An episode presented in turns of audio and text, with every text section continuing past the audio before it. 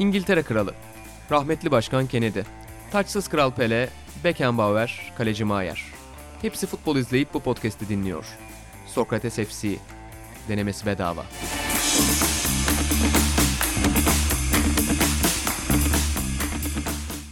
Sokrates'ten herkese merhabalar. Sokrates FC'nin yeni bölümüne hoş geldiniz. Ben İnan Özdemir, Atahan Altınordu ve sevgili Fatih Demireli ile birlikte buradayız. Geçen hafta Sokrates FC'yi yapmadık çünkü konumuz bitti, tükendi. Ee, sezonda ara vermişken dedik ki biz biraz dinlenelim. Ee, özellikle son aylardaki podcastler sonrası gelen yoğun ilgi neticesinde de biraz yorulmuştuk bu tepkiden değil mi Atahan sen de, sen de o yorgunluk. Biraz Yani. yenilenip yeni konulara geçelim dedik. Yine de biraz seni tevazu sahibi olmaya davet ediyorum. Böyle yoğun ilgi falan yakışmıyor. Neyse. E, hoş geldin abi öncelikle. Atahan hep burada yani ona hoş geldin demiyorum ama sen hoş geldin. Hoş bulduk. Çok teşekkürler. Ayağının tozuyla seni Londra merkezde de izledik. Evet yani e, Ozan Can Sülüm enteresan bir süreç geçiriyor. Evet. E, arabalar çarpıyor, domuz birbirine yakalanıyor. E, onun yokluğunu kapatmaya çalıştım ama çok zordu tabii. Yani ama umarım burada daha iyi bir e, performans gösteririm. Sen geldiğin zaman biz bir uzmanlık alanımız olan Almanya futbolunu konuşalım istiyoruz. Evet. Çünkü yani senin yokluğunda programda çok fazla konu edemiyoruz Almanya futbolunu. Ee, buradan da biraz şey konsept yapalım dedik bu hafta. Yani ne yapalım dedik. İşte ilk konumuz senin konun olan Haaland ve işte Almanya'daki gençler üzerinden. Hem ithal edilen hem kendi üretimi olan gençler üzerinden. Arkasından da biraz Ajax'a uzanacağız. Ajax'ın buradaki elçilerinden Atahan Altınordu e, konuyu eninde boyuna değerlendirecek. Arkasından da biraz Türkiye'ye geleceğiz. Gençler bazında konuşacağız. Yani bir yükselen yıldızlar programı diyebilir miyiz Ata buna? Diyebiliriz.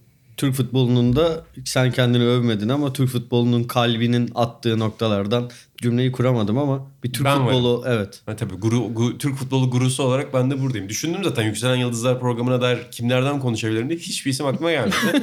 Ama programın ilerleyen dakikalarında aklıma gelecek. Senden başlayalım. Fabian Cancellara falan. Çok yaşlandı artık.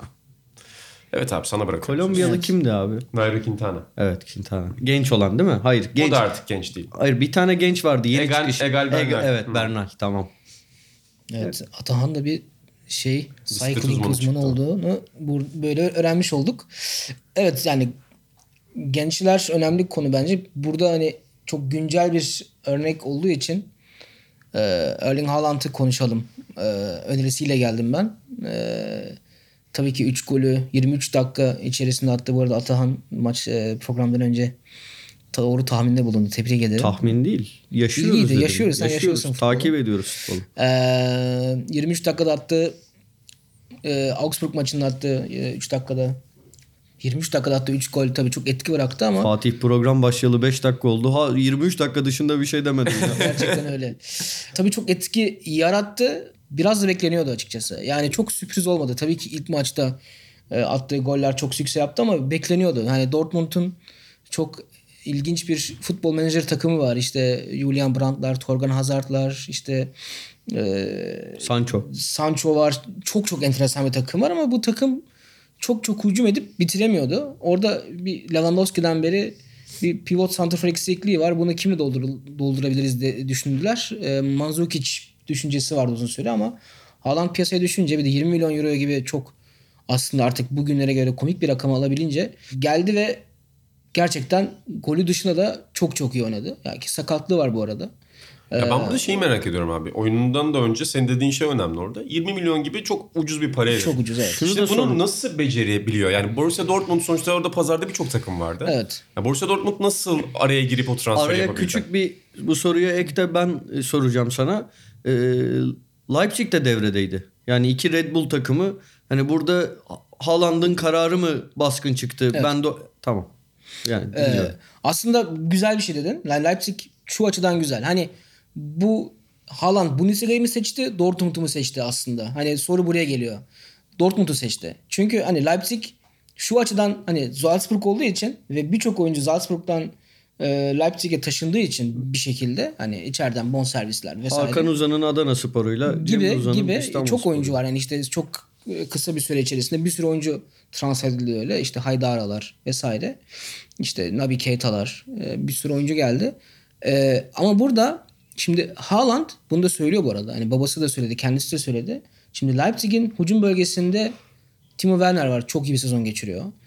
Orada Yusuf Pausen var. Dördüncü ligden beri Leipzig'in önemli oyuncularından bir tanesi. Patrick Schick var. E, Kunya var. Dört tane çok iyi oyuncu var. E, burada oynama ihtimali var ama düzenli oynama ihtimali bir tık daha düşüktü. Dortmund'un en büyük artısı burada. Diğer e, isteyen kulüplere göre ki yani şunu da söyleyelim işte e, Juventus, Manchester United gibi kulüpler son şeye kaldılar. Yani onlar da çok ciddi teklifler yaptılar ama bunların hiçbirinde oynama ihtimalini çok yüksek görmedi Haaland kendisi için. Ve bu yaşta ben oynamak zorundayım dedi. E, Dortmund'un da evet Alcacer gibi iyi bir hücumcusu var ama forvet, santrafor değil. Çok da memnun değiller. Hatta hani buna rağmen başka isim olmamasına rağmen e, oynamamaya başladı. Haaland kendisini orada e, doğru yer olarak belirledi. Bence de doğru bir e, hamle yaptı ki bunun dışında oynama ihtimali dışında Dortmund'un son yıllarda çıkardığı oyunculara bakarsak gerçekten de doğru adres. Yani Sancho da çok genç yaşta geldi ve hemen oynadı. İşte Götze zaten altyapıdan geldi hemen oynadı. E, Hummels Bayern'de oynayamıyorken gelip burada oynadı. Yani çok genç yaşa bakılmadan burada gerçekten forma şansı bulabiliyorsunuz. Ve aynı zamanda yarışmacı takım oluyorsunuz. Bazen e, oynadığınız takımlarda evet oynuyorsunuz ama yarışmacı takım çok değilsiniz. Ya küme mücadelesinde yer alan bir takımda yer alıyorsunuz. Çünkü seviye henüz oraya yetiyor. Ya da işte orta sıralarda ama Dortmund'da şampiyonluğu oynuyorsunuz. Hem de düzenli oynuyorsunuz. Bu çok çok önemli bir faktör Dortmund için. Peki Dortmund'un yani hem yarışmacı takımı olurken oyuncuları geliştirmesinin temel sebebi ne? Yani burada yaratılan kültürün temelinde ne var? Çünkü senin söylediğin gibi hep bir basamak ama yani o basamakta hem Almanya Ligi şampiyonluğu mücadelesi veriliyor. Hatta Şampiyonlar Ligi'nde mücadele ediyorsun ama bir yandan da kendin gelişiyorsun. Burada teknik direktör seçimi de her zaman önemli. Dortmund bugüne kadar hem yarışmacı hem eğitici teknik direktör de hep seçmiştir. Yani Lucien Favre öyle bir teknik direktör. Yani e, Hertha'da da, Zürih'te de, işte Mönchengladbach'ta da, e, Nice'te de her zaman bu kimliğini ortaya çıkarmıştır. Hatta ben Gladbach dönemini hatırlıyorum. İşte genelde Gladbach'a geldiğinde Gladbach son sıradaydı. İşte yanlış hatırlamıyorsam 11 puanı vardı ilk yarının sonunda. Yani küme düşmesi çok çok kesin gözüyle bakılıyordu.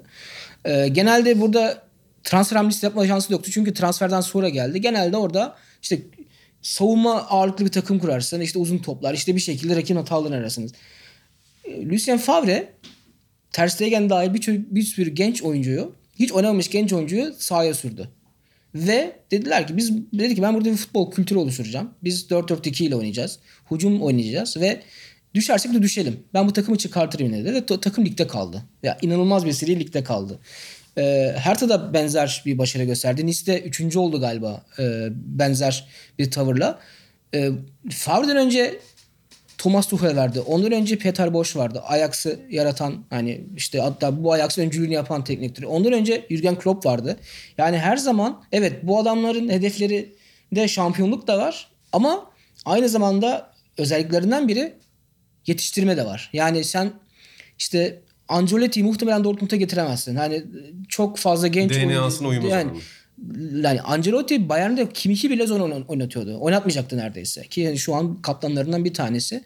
Bu açıdan bunu çok iyi harmanlıyorlar. Sadece oyuncu seçimlerine değil bu oyunculara uygun teknik direktörler de her zaman geliyorlar. Ee, bu da başarıyı getiriyor. Burada Atan sana dönmek istiyorum. Çünkü Haaland'ı sen de çok beğendiğini biliyorum. Hı hı. Bir de sen şey tipi bir futbol izleyicisin. Ee, bu tip forvet seversin. Tabii. Ya sahtesini sevmezsin. Sen e, orijinal 9 olacak sana değil mi? ya ben çok anlamıyorum işte mesela. ben, ben, ben şeyi beğenemiyorum. Yani ne topçu ve diyemiyorum. Atıyorum e, kim Thomas Müller. Hı-hı. Hani ne ne oldu? Ya şimdi işin şakası bir tarafa daha önce Haaland'da biraz konuşmuştuk. Kendimi evet, tekrar evet, etmek istemiyorum çok fazla ama daha yani top gelmeden adamın farkını anlayabildiğin e, az sayıdaki futbolcudan biri. Direkt yani sahadaki yani hem heybeti hem de ne bileyim durduğu yerle e, böyle gözlerinin sinsi sinsi dönüşüyle e, veya işte boyuna rağmen tekniğiyle e, artı bence bu kadar attığı gole rağmen paylaşılım paylaşımcılığıyla hayranlıkla yıllar boyu izleyeceğimiz yani sadece bir bitirici olarak değil oyun içi katkılarında. Yok ciddi şekilde. Yani 4 gol attığı maçta 3 gol attığı maçta e, gol atabilecek pozisyondayken mesela Şampiyonlar Ligi'nde rekor kırıyordu işte rekor peşindeydi falan. E, ne kadar gol atarsa o kadar konuşulacak bir e, yani dönemin popüler terim e, kelimelerinden biriyle e, bir hype'ı varken e, gayet gol atabileceği pozisyonda doğru pası vermesiyle falan benim çok takdir ettiğim, beğendiğim bir oyuncu. Sen ne düşünüyorsun oyun içi özelliklerine dair? Ee, kısa bir süre öncesinde e, Jan Age Fjortoft var. Yine e, Norveç futbolunun önemli santraforlarından bir tanesi. Onun bir röportajını okudum. O da babasıyla çok yakın arkadaş. Ben de hatta bu transfer sürecini bayağı Fjortoft'tan takip ettim. Çünkü direkt bilgi alıyordu. Hani o mesela Manchester United'a gitmeyeceğini en başında söylüyordu. Yani orada kendini geliştirme ihtimali yok diye. Onun, onun bir röportajını okudum kısa bir süre öncesinde. Dedi ki 17 yaşında Molde'ye geldi dedi. Molde'de o yaşta geldiğin zaman dedi muhtemelen bir şey oluyorsun ee, dedi ve o yaşta daha benim hani kendi sezgilerim mi gösteren bazı hani benim en büyük yani ben çok iyi bir sprinter değildim. Çok iyi bir e, koşucu değildim. E, hava toplarında fena değildim ama sezgilerim iyiydi dedi.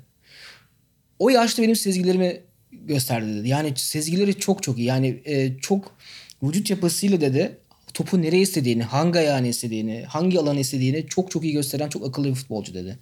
Ee, ben de aslında Haaland'da, Salzburg'da da Dortmund'da da yani mesela Dortmund'a geldi takım arkadaşlarıyla çok kısa bir süre içerisinde adapte oluyor. Mesela antrenmanlarda bir arkadaşım var kampa gitti dedik yani sanki gerçekten iki yıldır burada oynuyor ve sanki 25 25 yaşında 19 yaşında değil. Sezgileri inanılmaz kuvvetli. Bunun da biraz altyapısında özgüveni var. Çok özgüvenli. Yani Biraz da garip bir özgüveni. Evet. Yani Batuhan Karadeniz'in e, belli temel özelliklerini Evet. taşıyor. Mesela yüz. özgüven konusu. Yani tabii ki şaka yapıyorum. da. Zlatan evet, aslında yok, bu yok. işin. İşte öyle başlangıcı. zaten Ama ona benziyor. öyle yani Haaland kötü olsa Batuhan Karadeniz olacak gerçekten. yani çünkü o kadar enteresan açıklamaları var ki Zlatan Ama- Zlatan da bu yaşlarda enteresan şeyler söyledi ama bu kadar değildi. Ama Haaland en azından hani demin söylediğim gibi şey felsefesini benimsemiyor. Kral yapmayacaksın, kral olacaksın demiyor. Doğru, yani demiyor. kral yapmaya Doğru. da gidiyor. Bu arada bir şey söyleyeceğim. Yani girdiği her pozisyon gol oluyor galiba. Yani ben Çok yüksek oranı. gol kaçır gol kaçırdığını görmedim diyebilirim doğru, ya. doğru, doğru, Bu gerçekten. kadar yüksek Evet. yüzdeyle hani hakikaten ne bileyim bir tanesi gider direkten döner, bir tanesi ne bileyim az farklı avuta gider. Gol oluyor yani. Evet yok. Ya çok dediğin gibi yani çok e, al- altyapısında özgüven olan şeyin o sezgiler e, yani gerçekten 19 yaşında gibi değil. Yani bazen dersin ya hiç 19 yaşında gibi değil. Gerçekten bu, bu- burada çok geçerli. Dediğim gibi özgüven hani sağ dışında işte maç bitti. E, Augsburg Dortmund maçı bitti. Kazandılar. 3 gol atmış 19 yaşında bir çocuksun değil mi? Biraz mutlu oldu, sevinci oldu işte çok mutlu. Ya gerçekten maç sonunda sanki teknik direktör konuşuyor o ağırlıkta. Sonra e, şu soru geldi. İşte işte bir sakatlığı olduğu için aslında bu soru soruldu. İşte bugün sonradan girdin. Haftaya seni işte 90 dakika e, izleyecek miyiz diye e, bir soru geldi. Çok normal. E, bugün nasıl göründüm dedi Haaland. İyi göründün. O zaman niye soruyorsun? Sorunun cevabını aldın o zaman dedi. Yani yani çok enteresan. Hani Almanya'daki ilk canlı röportajı. 3 gol atmış. Gayet mutlu. Ama bir- burada bir, bir statement yani bir, bir ben buradayım da demek istiyor aynı zamanda. Şeyi hatırlar mısınız? Ee, Sertan Eser Beşiktaş'ta uzun bir aradan sonra forma şansı bulmuştu. Maç bitiminde spiker işte kale arkasında bekliyor oyuncular çıkarken. Sertan uzun bir aradan sonra şans buldun. Bu şansı e, iyi değerlendirdiğini düşünüyor musun? Sertan da böyle kızarak değerlendirdim tabii değerlendirmedim mi diye ce- cevap veriyor. Onun gibi olmuş. Bu arada küçük bir ek daha yapacağım. E, maç içinde de yani tam emin olmamakla birlikte herhalde Royce'tu. E, kötü bir top attı ona. Haaland döndü tepki gösterdi. Evet evet. Aynen. Yani öyle bir ya, ya şu, tarafı şu, da. şu da var mesela. Mesela Dortmund küçük bir şehir. Çok büyük bir şehir değil. Çok da güzel bir şehir değil.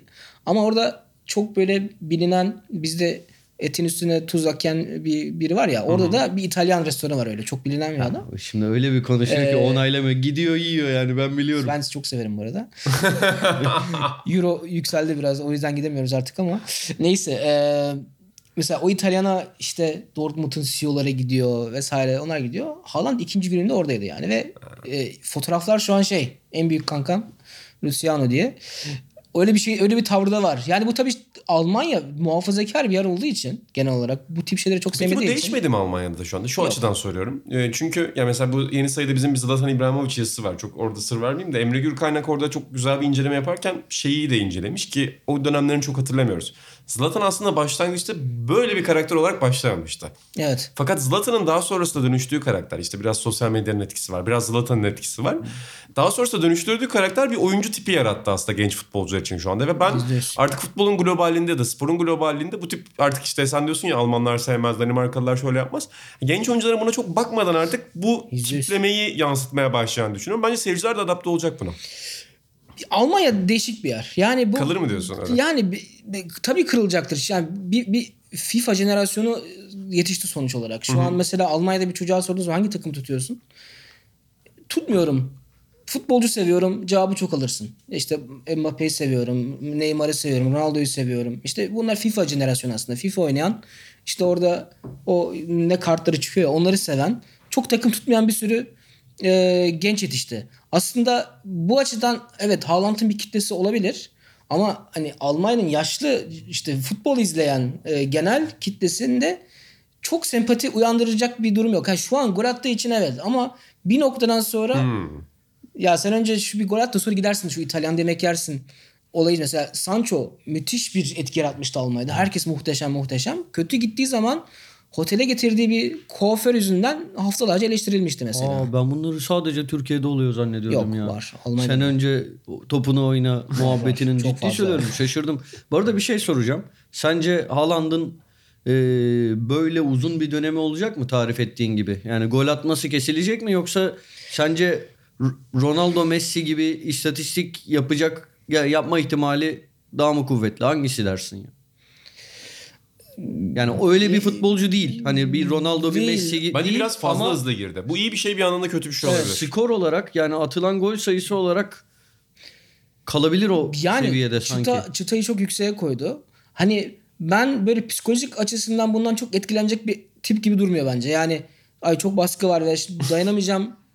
Bundan çok etkilenecek gibi durmuyor ama e, bulunduğu e, kulüp hani sürekli en yukarıda olmayı çok başaran bir kulüp değil son yıllarda. Bundan etkilenip onun da performansı düşebilir. Şimdi demin Royce dedim mesela. Ee, Royce o pasları mesela çok fazla kötü atmaya başladı mesela. Royce ve ama şu an Dortmund'un önemli oyuncusu. Yani bundan bahsediyorum aslında. Etrafında bir de çok fazla değişkenlik olacak. Şimdi sezon bittiğinde etrafından birçok oyuncu gidecek. İşte Sancho'nun gitmesi çok kesin gözüyle bakılıyor. Mario Götze gidecek. Kendisi de gidebilir bu. arada. Kendisi de gidebilir. Hani bundan da sıkılıp hani management'i şimdi sonuç olarak Mino Raiola var arkasında.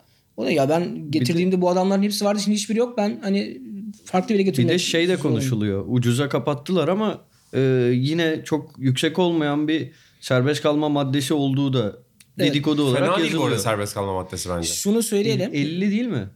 60 galiba. Öyle mi? 60. Ha, ben daha Öyle fazla bir şey. Evet. Şunu söyleyelim bu arada. Bu önemli bir nokta çünkü. Dortmund bir dönem e, işte Nuriler, Kagavalar, Götze'ler hepsi bunlar gidince bir daha işte Aubameyang vesaire bunlar, bu oyuncular e, serbest kalma maddesi yüzünden gidince artık bir daha o maddeyi koymayacağız e, ne derler kuralını koymuştu aslında kendine. Ve hiçbir oyuncuya koydurtmadı bundan sonra. böyle Ama Haaland'da. Haaland yapamadılar. İlk defa işte aslında o kuralı çiğnemek zorunda kaldılar ve bence muhtemelen bir noktadan sonra Haaland da gidecektir. Ee, bu arada şunu da söyleyeceğim hani demin e, bazı sebepler sandın, saydın ya psikolojik olarak etkilenmesi hani muhtemel görünmese de o olabilir. Etrafındaki oyuncular gidebilir. Şu da olabilir. Şimdi bu sene başından beri izlediğimiz bir oyuncu. Ee, daha dünya çapında hani özellikleri, e, yetenekleri, böyle şeyleri, hileleri kendine e, avantaj sağladığı hileleri henüz ezberlenmemiş bir oyuncu. Yarın öbür gün yani Messi'yi, Ronaldo'yu Messi, Ronaldo yapan şeylerden en önemlilerinden biri. Hani yetenekten sonra belki ikinci sırada gelir. Ee, bunu bu kadar fazla yıla yaymış olmaları yarın öbür gün Haaland'ın e, önlemi alınabilir. Yani bir şeyler Tabii ki. değişebilir. Bu da Mutlaka.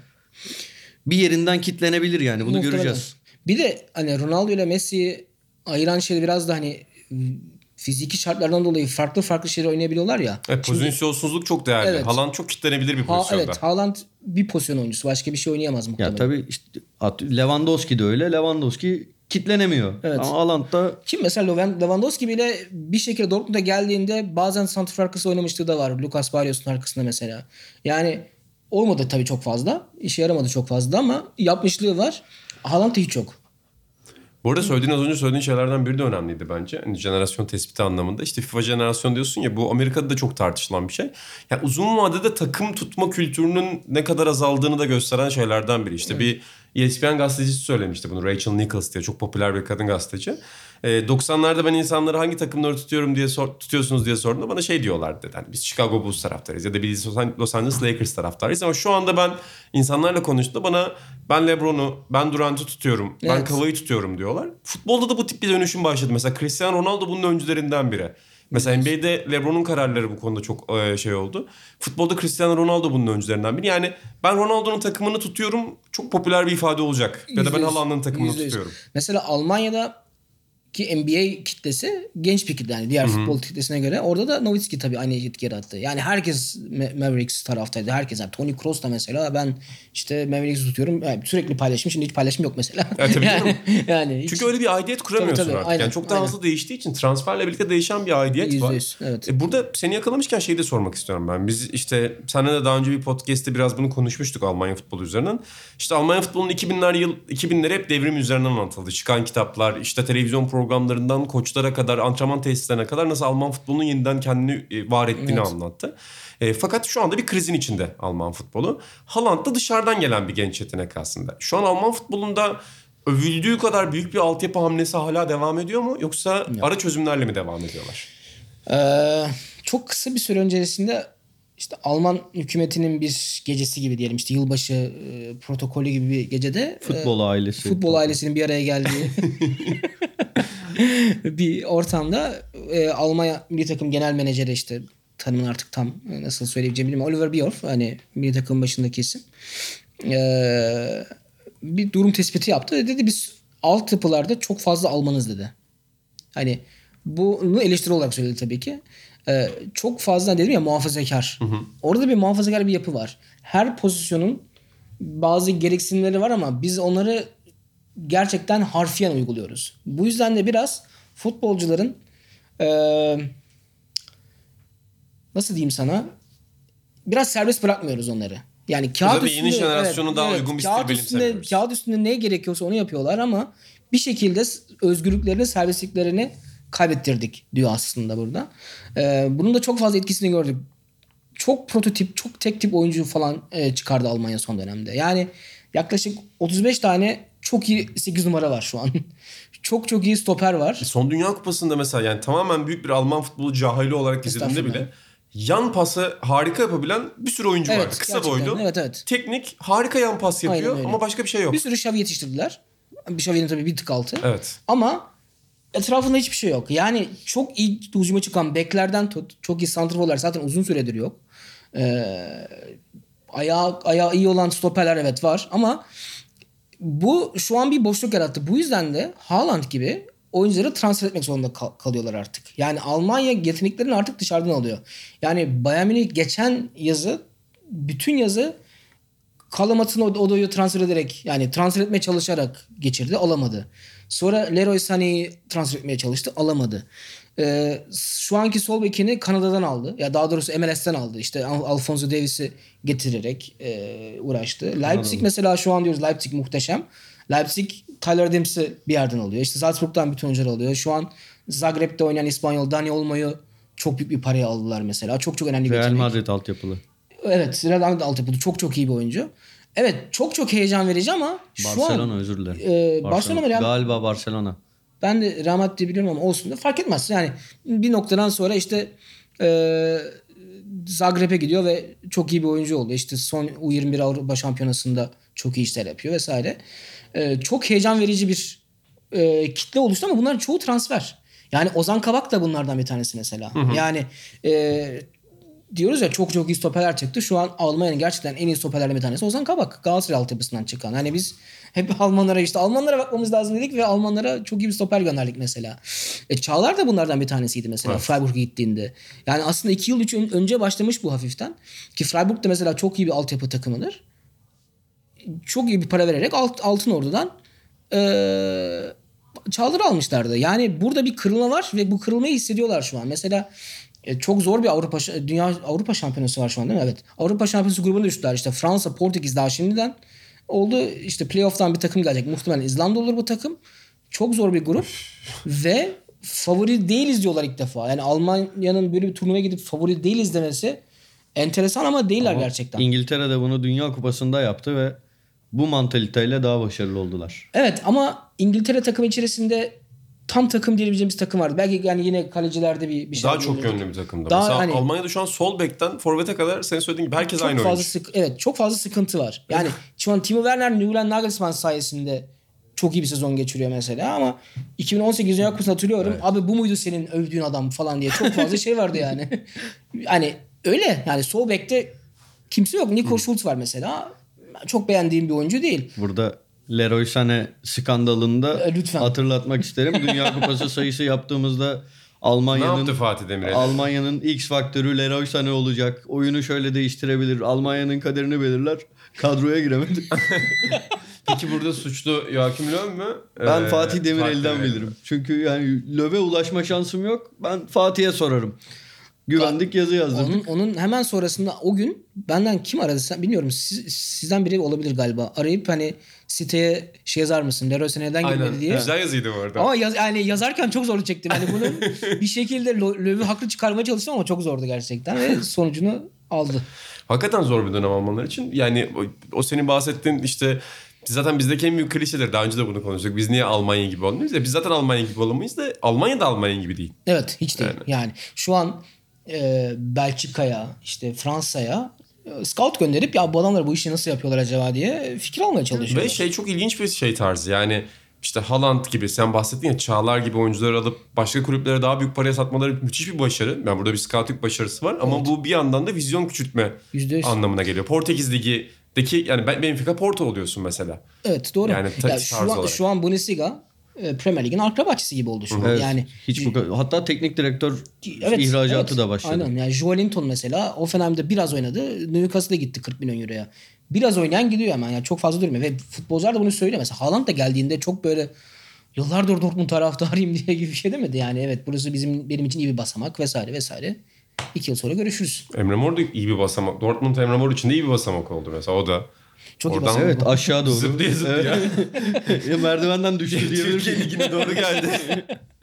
Peki ben burada Ajax'a biraz geçmek istiyorum abi. Sen Ajax'ta ya yakın olduğun kültürlerden birisin. İşte Germen kültürüne yakın orası da. Ama burada bir Ajax uzmanımız var. Lütfen. Ee, Atahan Altınordu. Çünkü bir Ryan Babel aşığıdır Atahan. Ee, futbolcu olarak ben benim bildiğim ta o eski dönemlerinden, ilk çıktığı dönemlerinden beri Ryan Babel'in posterleri Atahan'ın odasında asıldır. Tabii ki hala var. Yani o yüzden sen Liverpool yıllarından takiptesin. Neler hissediyorsun? Favori futbolcun Ajax'ta. Ee, ya şöyle favori futbolcum Ajax'ta da tabii Ryan Babel değil. Babel'e de bu arada hani ekstra bir hus- husumetim yok Babel'le de tabii Galatasaray döneminde biraz e, gözden düştü diyebilirim. Benim değil herkesin. Bir de yaptığı apır sapır açıklamalar. Beşiktaş'ta oynamışsın o kadar. Beşiktaş'ın 8-0 yenildiği günün yıl dönümünde Beşiktaş'a laf sokmalar. Galatasaray yenilmiş Beşiktaş yeniliyor diye işte kahve fincanı paylaşmalar falan biraz uyuz bir tipti. Şimdi Ajax'ı biraz şey yaptı, kirletti. ee, Ajax'a dair hani konuşmak istememin sebebi biraz hani böyle gençleri konuşacağımız bir program dedik. Bir yandan şundan tereddüt ettim. Ee, bu programda bir kez daha Ajax konuşmuştuk. Hatta geçen sene Şampiyonlar Ligi'ndeki Kaç kere daha yürüyüş konuştuk. leri nedeniyle Şampiyonlar Ligi programlarımızın içinde de Ajax'tan bahsettik ama bu Ajax'ın e, Şampiyonlar Ligi başarısından bu yana gerçekten ben etkilenmiş durumdayım ve Ajax'ı takip ediyorum. Şu an hani Türkiye dışında e, böyle her maçını izlediğim tek takım Ajax. Uçan Kuş TV'den takip ediyor musun? Ya edemiyorum o konuda dertliyim. Ee, Neden? Hollanda ve Belçika ligleri e, ni aldılar haberini duyduğumda çok mutlu olmuştum. Ama haftada bir maçmış. Ee, ben o Ajax maçına bir türlü denk gelemedim. Şu ana kadar yayınladılar mı bilmiyorum ama ben ne zaman baktıysam yoktu. O yüzden böyle internette e, legal yollara uzak linkler bulup e, Ajax'ı takip ed- o, o şekilde Güzel takip kanal ediyorum. Uçan Kuş TV. Ama YouTube kanalı da müthiştir. ee, Can abiye bir daha ulaştığımızda kendisine bu konudaki e, sitemlerimi ileteceğim. Beni mutlu ettin Can abi diyeceğim ama sonrasında hayal kırıklığına uğrattın. En azından hani varsa onlara yayın falan geliyorsa el altından versin. Şöyle cam gibi maç izleyelim. Ben Can Tanrıyar'a buradan şey de seslenmek istiyorum. 90'larda çok popüler bir e, program modeli vardı. İbrahim Tatlıses'in evinde Şampiyonlar Ligi maçı izleme. İşte İbrahim Tatlıses, İbrahim Erkal, Yıldız Tilbe ondan sonra bir sürü isim daha olurdu böyle. Yıldız Tilbe ile. İbrahim Tatlıses'in araları açılmadan Araları süre önce. açılmadan önce İbrahim Tatlıses de salonun tabii ki ortasında otururdu ve Galatasaray'ın gollerinden sonra hiç abartılı olmayan doğal tepkiler verirdi Galatasaray'ın kaçan gollerinden sonra. Uçan Kuş'ta izlemenizi tavsiye ederim. Galiba Atletik Bilbao maçı var beraber izledikleri. Bir tane daha maçı beraber izliyorlar. Son Hatta- dakikada gol attı mı Galatasaray? Evet, Hacı? e, soldan Hacı'nın attığı maç olabilir. Bir tane de şey maçı izliyorlar. Bir tane 0-0 biten maçlardan birini izliyorlar. Lucescu döneminde galiba. Devre arasında İbrahim Tatlıses yukarı çıkıyor ve kurguculuk üzerine bir şey anlatıyor. Sinema ve kurguculuk üzerine onu tavsiye ederim. Şuraya gelmek istiyorum. Bugün aynı etkinliği Atan Altınordu ile yaparım ben. Yani çok isterim her zaman birlikte izleyebileceğim. Senin de sempatin olan bir takım. Geçen sene konuştuk Kesinlikle. yani. Bu arada İbrahim Tatlıses'in hani küfürü nedir? Yani İbrahim küfür etmek yerine Cano. ne der? Yok. Saygı duyarım. Yani bir şey ana avrat küfür edi- etmek istediği zaman saygı duyarım. Ee, benim aklımda kalan İbrahim Tatlıses'e dair en önemli detay. Peki Ajax'a dair ne dönemlerde. aklında kaldıysa? Ajax'a dair şunlar. Neyse şu e, girizgahıma geri döneyim. E, bir yandan o, o açıdan tereddüt ettim. Hani tekrar Ajax konuşmaktan. E, fakat gerçekten e, günden güne kuvvetleniyorlar. Yani geçen sene bu takımın en önemli oyuncuları dediğimiz e, iki kişi takımdan ayrıldı. E, biri De Jong ki hani bence Barcelona'da da çok yani üst düzey etki yapıyor. Benim en azından sürekli izleyemiyorum Barcelona'yı ama izlediğim maçlarda görüyorum. E, Delikt formayı Merih'e vermişti. Biliyorsun Merih sakatlanınca Türkiye'de bir nefret objesi oldu Delikt. Evet, evet. yani inanılmaz bir tepki var. Niye, niye var abi bu adama bu tepki? E, Yılan adam formayı kaptı diyor. Lan adam forma yani forma aldı adam ne yapacak Yani yani? sen nasıl paylaşım yapmazsın diye mesela böyle bir abi, küfür kıyamet altında yani. Fakat e, bu kadar büyük oyuncular yani geçen sene konuşuyorduk onun yerine onu koyacaklar falan ama bu biraz hani Ajax zaten koyuyor. Ama e, en az bu seviyede adamlar koyuyorlar, koydular ve gerçekten böyle her yeni Ajax maçı şey gibi olmaya başladı bu ara. Hani dünya futbolunun yakın gelecekteki en üst düzey 20 futbolcusundan biri yani söz gelimi daha ilk kez oyuna girdi. İyi görebiliyorsun bu ara Ajax maçlarında çünkü sürekli piyasaya yeni bir adam sürüyorlar. Şu an kadroları ya ben Şampiyonlar Ligi'nden elenmelerine ki talihsiz bir şekilde elendiler. Anormal üzüldüm. Bana göre geçen seneden daha iyi futbol oynuyorlar. Daha iyi de bir kadroları var. Ee, kale, yani gençleri konuşuyoruz diye biraz Ajax kadrosundan bahsetmek istedim. Bu yeni e, oyuncuları da katarak. Kalede. Ee, kalede Onana var. Hakikaten yani bildiğin hani Barcelona kalecisi deyince akla gelen şey Onana. Tamam şu an Ter Stegen gibi yine akıl almaz noktadaki başka biri var da böyle hemen hemen her özelliği Ter Stegen'e ya çok yakın yani ya aynı ya da böyle 10 üzerinden 1 puan aşağısı. Hani çok çok iyi bir kaleci daha 23 yaşında. Yani genel o tecrübeli futbolcuları geçeyim ama yine hatta şeyi de geçeyim çok kısa konuşarak geçeyim. Ee, geçen sene burada konuşuyordum Arjantin Ligi'nde Defensa'da şöyle bir oyuncu var diye. Şimdi ben e, şeyleri de takip ediyorum işte Ajax'lı gazetecileri işte Hollandalı futbol yorumcularını falan. Hepsi Ajax'ın son yıllardaki en iyi transferi diyorlar Lisandro Martinez'e. Ön libero'da kullanılıyordu. Şimdi stopere asıl yerine çekilmeye başlandı son haftalarda. Yani son 3 maçın ikisinde maçın adamı oldu. Herhalde dünyada ayağını en iyi kullanan stoper odur bence şu anda. Çünkü hani olağanüstü. Di- Direkt 80 metreye tık diye ayağına adamın top atıyor. Artı gidiyor yani ön secileri çiz... Geçen maçın son ligdeki son maçın son dakikalarında müthiş bir pozisyon bilgisiyle gitti çizgiden kafayla top çıkardı. Hani oyun olarak artılarının e, oyun kurma açısından artılarının dışın- dışında e, o var sadece 7,5 milyon euroya aldılar. 50'ye 60'a falan herhalde satacaklar. Keşke satmasalar işte. Keşke 1993 yılında olsak Ajax geçen seneki jenerasyonuyla bu seneki jenerasyonuyla devam etse üst üste 3 tane Şampiyonlar Ligi alsa. E, sağ bekleri Sergio Dest e, Amerikalı. E, Amerika Birleşik Devletleri milli takımında da oynamaya başladı. Yani şeye çok benziyor. E, gerçekten şimdi Trent'e e, çok benziyor. Tabii ki henüz o seviyede değil ama şu yaşında o da herhalde 19 yaşında falan. E, şu yaşında en iyi 7-8 sağ bekten biridir dünyada. Ki sıkıntılı bir mevki. Şey olarak e, yeni oyuncuların çıkması anlamında e, hem sağ bek hem sol bek e, dünyada sıkıntılı mevkiler. Oraya olağanüstü bir futbolcu geliyor. Ee, orta sahada zaten hani Van de Beek geçen senenin ikinci yarısıyla birlikte yükselişe geçmişti. Bu sene büyük transfer yapması bekleniyor ama şimdi hani böyle e, sadece Bergkamp'ta, Firmino'da olan böyle bir acayip bir klas var. Yani basit görünen ama çok ilginç şeyleri yapıyorlar. Tek dokunuşla ya bunu nasıl düşündü veya hani bu hareket nasıl yapılıyor dediğimiz tek bir topuk bası e, bunları yapan bir yandan da işte az önce mesela biraz e, şaka yollu e, ben sevmiyorum öyle topçuları dediğim Mül- Müller gibi nerede ne zaman var olacağı ortaya çıkacağı belli olmayan bir oyuncu. Şimdi o gidecek yerine gelecek adam iki maç önce iki ya da üç maç önce ilk defa sahaya çıktı 17 yaşında. Ee, Ryan Gravenberch diye bir adam tip olarak da biraz Babel'i andırıyor. Ee, uzun boylu bir orta saha oyuncusu. Daha ilk maçında olağanüstü bir gol attı ama hani golün dışında sakince çıkıyor. Tabii hani şu şunun katkısı oluyor Ajax'ta çıkan oyunculara. Müthiş. Bak, Klişeye girmeyeyim diye kısa keseceğim.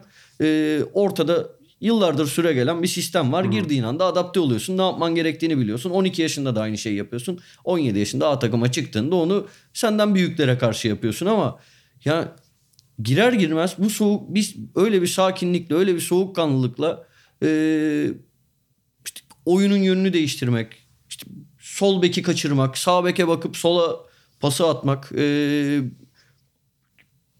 etkileyici bir performansını izlemiştim. Sonrasında da gerçekten harika bir gol attı. Gravenberch'in golünü izlemeyenlere e, tavsiye ederim. Ben izlemedim hemen bir izleyeyim o golü. Tavsiye ederim. Ben sana biraz sonra da açarım. Ee, bunun dışında Naci en son biliyorsunuz e, girdi gol attı. Ben de tabii Twitter'da görüyorduk arada bir o falsolu ara paslarıyla ne oluyor falan e, diye konuşuluyordu. Böyle bir bir ayda bir Naci ünü var videosu düşüyordu önümüze. İlk defa girdi. Bu sahneyi izledin mi? Onu Ee, girdikten sonra yani izlemeyen vardır diye konuşuyorum. Girdikten sonra kendi bu arada hani o çok söylenmedi ama kendi yetenekleriyle yarattığı bir penaltı pozisyonu. Ee, o asıl çok dolaşan videoda o pozisyon yok. Ee, sonrasında takım arkadaşlarının ya, galiba başta Huntelar'ın jestiyle penaltıyı atışı çok güzel bir görüntü. Yalnız hep o paylaşılan videoların altında şey var. Türk milli takımını e, seçmezse işte yani yani hepsi böyle değil de hep Türk milli takımını seçmesi üzerine Seviyoruz ama rezerve ediyoruz. Var. Evet, evet. Sevgimizi. Yani Ama duruma hiçbir- göre değişir. Abi ona göre sevineceğiz. Evet, hiçbir hakkımız yok tabii inşallah bence. Hollanda milli takımını seçer. Sen de yakından takip ediyorsun herhalde değil mi? evet yani e, ben şeyi çok seviyorum. Görüntüde her şey çok güzel bu arada. Hatta sen galiba sevimli bir görüntü müydü? Öyle bir paylaştın. Öyle izledim. E, baştan bir şey yapacaktım aslında. Sevimli paylaşım E, ama gerçekten öyle. Şey yani gol sevinci bile daha orada çok emin değil. Nasıl gol hani sevincim nasıl yapayım diye. Çok emin değil. Hatta bir şey var hani e, Onana'yla kimdi? Tadic mi? E, o videoyu çeken gol sevincine ve böyle hani Dikkat etmedim. çok güzel bir video var. Hani e, takım arkadaşları da daha doğrusu o maçta tribünde oturuyorlar. E, destek veriyorlar. Ya çok çok güzel ve yani ş- Gravenberch bu arada burada bütün futbol menajer e, hayranları da katılacaktır. Ben çok genç yaşta almıştım ve o futbolu bırakırken hani çok uzun oynadım. 42 2042 kadar oynadım. Böyle ayakla alkışladım böyle Yo. futbolu bırakırken. Gerçekten çok Ben Ajax'la oynuyorum. Yani bayağıdır Ajax'la oynuyorum ama ben o günlere gelemiyorum. Kim iyi olacak, kim şey olacak bilemiyorum. Çünkü ben bir ayda sıkılıyorum oyundan. Ya ben mobil oynuyorum. O yüzden mobil o kadar hızlı Hızlı mı dönüyor? Hızlı dönüyor. Öbür türlü zaten dönmez. Neyse gerçeğe dönüyor. Antrenman planını ayarlarken ben sıkılıp bıraktım. Evet evet. Ee, burada aklıma bir şey geldi. İsmail Çipeli. Sevgili Yapalım. dostumuz Emre Atasoy'la Fatih Demirel'in Almanya'da acil bir işi var. Bir yere gidecekler. Fatih Demirel'i diyor ki bir dakika çok önemli bir işim var. İşte toplantı toplantı bilmem ne. Ee, Emre Atasoy onu bekliyor. Sonra gidiyor bir bakıyor. Takıma antrenman yaptırıyor. Bunu mutlaka yapmam lazım. Antrenman planına ayarlayacak. Böyle küfürü yiyor. Böyle bir Bir anı. de, bir de Bodrum'da şey yemedim. Pavard'ı satıyordum. Bayern'de şey Stuttgart'ta oynatıyordum. Pavard satacağım çünkü şey var. Financial Fair Play yapışmış. Sattım öyle indim plaja. Çok önemliydi o benim için o gün. Ben de yani bir iki gün falan oynadım. Çünkü Sunderland Tilayda'yı izliyorduk işte kız arkadaşımla. Kız arkadaşım dedi ki yani bende de bir takım yönetmek istiyorum dedi. Ondan sonra hani futbol menajer indirelim mi dedi. Yani bir futbol takımını kümede tutmak istiyorum. Yani bir, bir, onları, onlarla mücadelesine ortak olmak istiyorum. De aldık. Yani oyuna dair tek hatırladığım şey İsmail Çipe sizinle görüşmek istiyor. İsmail Çipe sürekli bir görüşme halindeydi de İsmail Çipe ile görüşemedik. Yalnız buradan Öykü'ye de hem selamlarımı yolluyorum hem seninle böyle iyi anlaşmamızın nedeni olarak bazı şeyler görüyorum. Seninle çok farklı karakterde insanlarız ama senin hayatındaki temel unsurlar mesela Evet. baban, mesela kız arkadaşın Öykü tam benim Çok gibi insanlar. Benim zaten, kafamda evet. insanlar. Ya öyle İsmail Çipe'ye de buradan selam edelim. Son notlarını alacağım Ayaksa dair. Ee, son notlarım. Ee, şimdi en böyle önde gelen oyunculardan bahsediyordum bahsediyorum ama yani ne bileyim işte yine 18-19 yaşında Ekelem Kamp giriyor oyuna. Stoper'de Şuurs'u oynatıyorlar. Bunlar çok genç.